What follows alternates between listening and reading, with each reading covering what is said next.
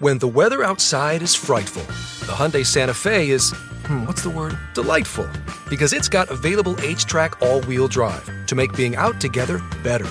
Enter for your chance to win the newly redesigned Santa Fe, packed with all the jingle bells and whistles you need to go dashing through the snow together. To enter, visit Amazon.com slash Hyundai or scan the QR code on specially marked red and green Amazon boxes. No purchase necessary.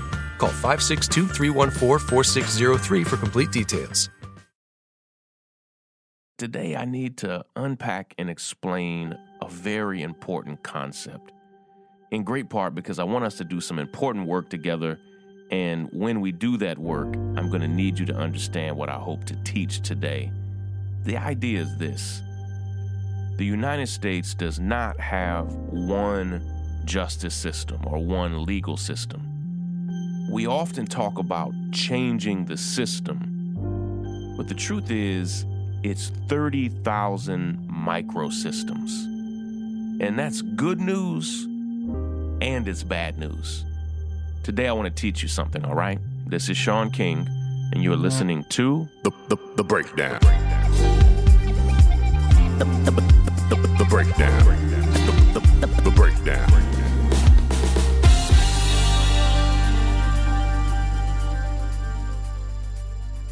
If you're listening to the breakdown, chances are you want to reform the thing that most people call the criminal justice system.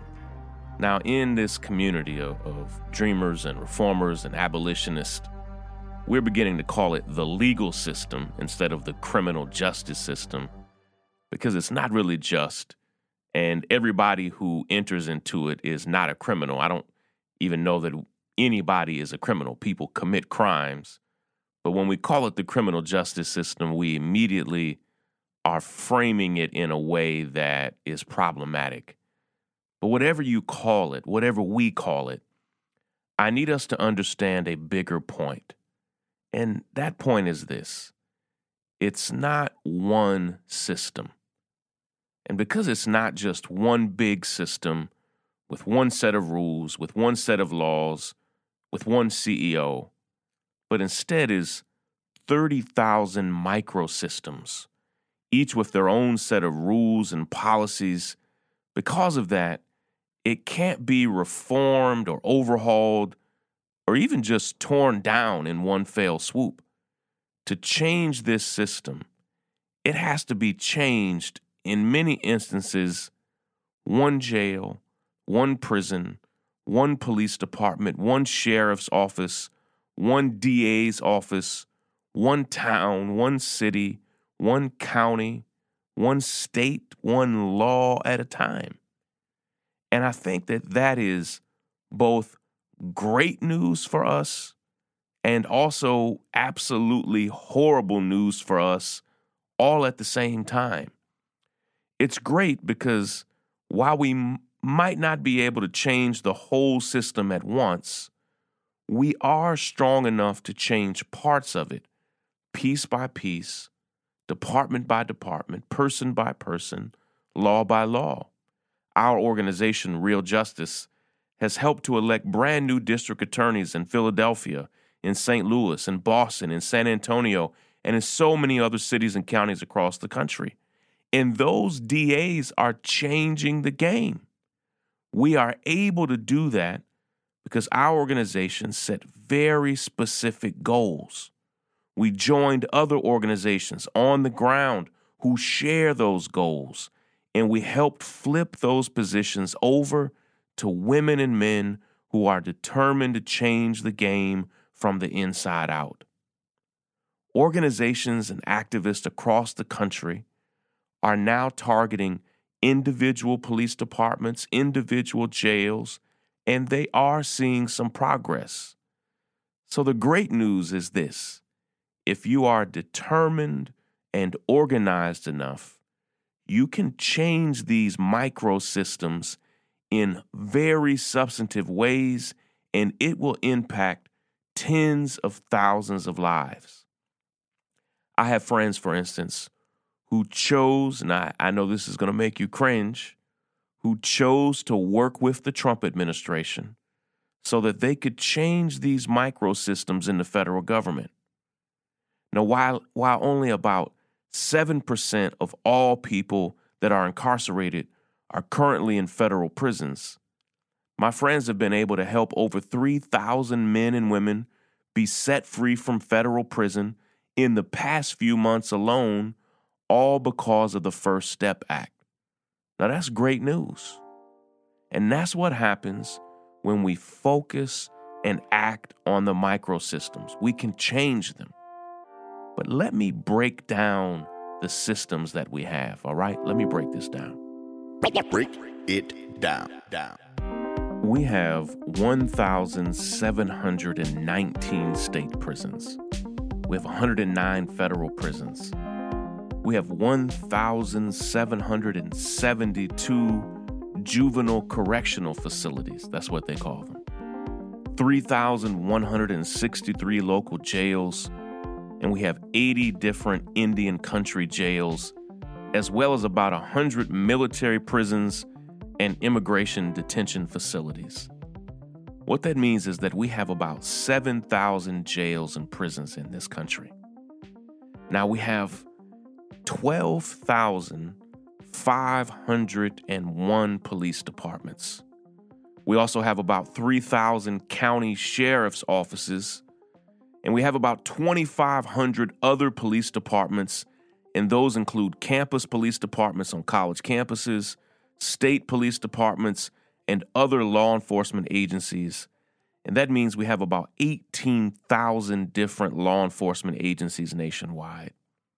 You've probably heard me say this before, but we have about 2,400 district attorneys. These are the locally elected prosecutors. And in some places, you may call them county attorneys. Some people call them the state's attorney. Either way, about 93% of all court cases are funneled through those 2,400 offices. You've probably heard me say this recently that of the 2,400 district attorneys, just 150 of them cover over 50% of all people who are incarcerated. So let me do the math on those total numbers of all the systems. We have 2,400 DAs plus 18,000 different law enforcement offices, and we have 7,000 jails and prisons. That means we have about 27,000 400 different legal systems operating concurrently all over the country. And if we add to that number all the different additional local, state, and federal agencies that fall outside of those three main categories of local district attorneys' offices, local law enforcement offices, and local jails and prisons, we end up with about 30,000 different law enforcement agencies and offices that are operating all over the country. And what we've learned is that we have federal laws, state laws, but we also have county laws and city laws and policies. For instance, in the city of Atlanta, which is actually, and I lived in Atlanta for nearly 20 years, Atlanta is really just one small circle, the city of Atlanta proper. It's one small circle in the much bigger map of metropolitan Atlanta, which is about 15 different counties combined. In the city of Atlanta, it's now legal, just in that small bubble, to possess a tiny amount of weed in your pocket. But if you take that tiny amount of weed to the next city or the next county over, which is still technically considered metro Atlanta, but is not a formal part of the city of Atlanta, you will have broken the law. If you take that same weed to the airport and it's discovered, you will have broken federal law because weed is still illegal federally. You see, just traveling around Atlanta with a little weed in your pocket is a highly complicated thing because we don't have one system, but we have tens of thousands of smaller legal systems. Now, let me show you, and this is the horrible news, all right? But I need us to be able to wrap our minds around this, let me show you just how complicated it truly is. The break. The, the, the break. The, the, the, the, the breakdown. The United States has 51,200 judges, over 51,000 different judges on the local, state, and federal level. And as you likely saw in the Amber Guyger case, each judge can run their courtroom in wildly different ways. While each judge has local, state, and federal laws to consider, they have huge leeway in how to run that court and how to interpret those laws. We have over 1 million law enforcement officers across local, state, and federal departments. And as we've seen, each of them one by one, interpret policies and laws in their own unique ways. I said all of that to say this we can't solve a problem that we cannot describe. We can't solve a problem if we don't really even know the equation. We can't solve a problem if we truly don't know how to describe it, who's in it, who's involved, if we don't fully have our mind wrapped around all of the factors in the problem, how can we solve it? Now, we need to be able to dig deeper, much deeper, and describe the problem. We need to be able to describe it so much better so that we can work to solve the problem that we're actually up against. Today, I just wanted to teach a little bit and to do this overview because over the next few months, I'm going to lead us in some ways to help us take some action steps, to help us proactively address some of these big challenges. Because when we started this podcast, we started it not just to change the news, but to change the world.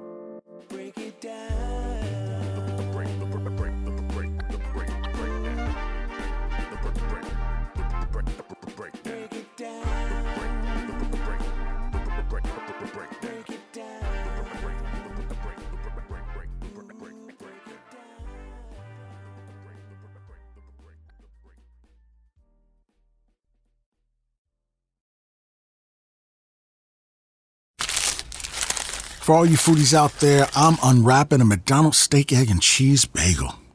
Ooh, look at this steak. And the juice running down the side, got a little bit on the wrapper here. Mmm. And then the fluffy egg and real cheese folded over the side looking just so good. Mmm, mmm. Grilled onions and a butter bagel too. Thumbs up for McDonald's steak, egg, and cheese bagel for breakfast. Love it. Mmm. Ba ba ba ba. I participate in McDonald's.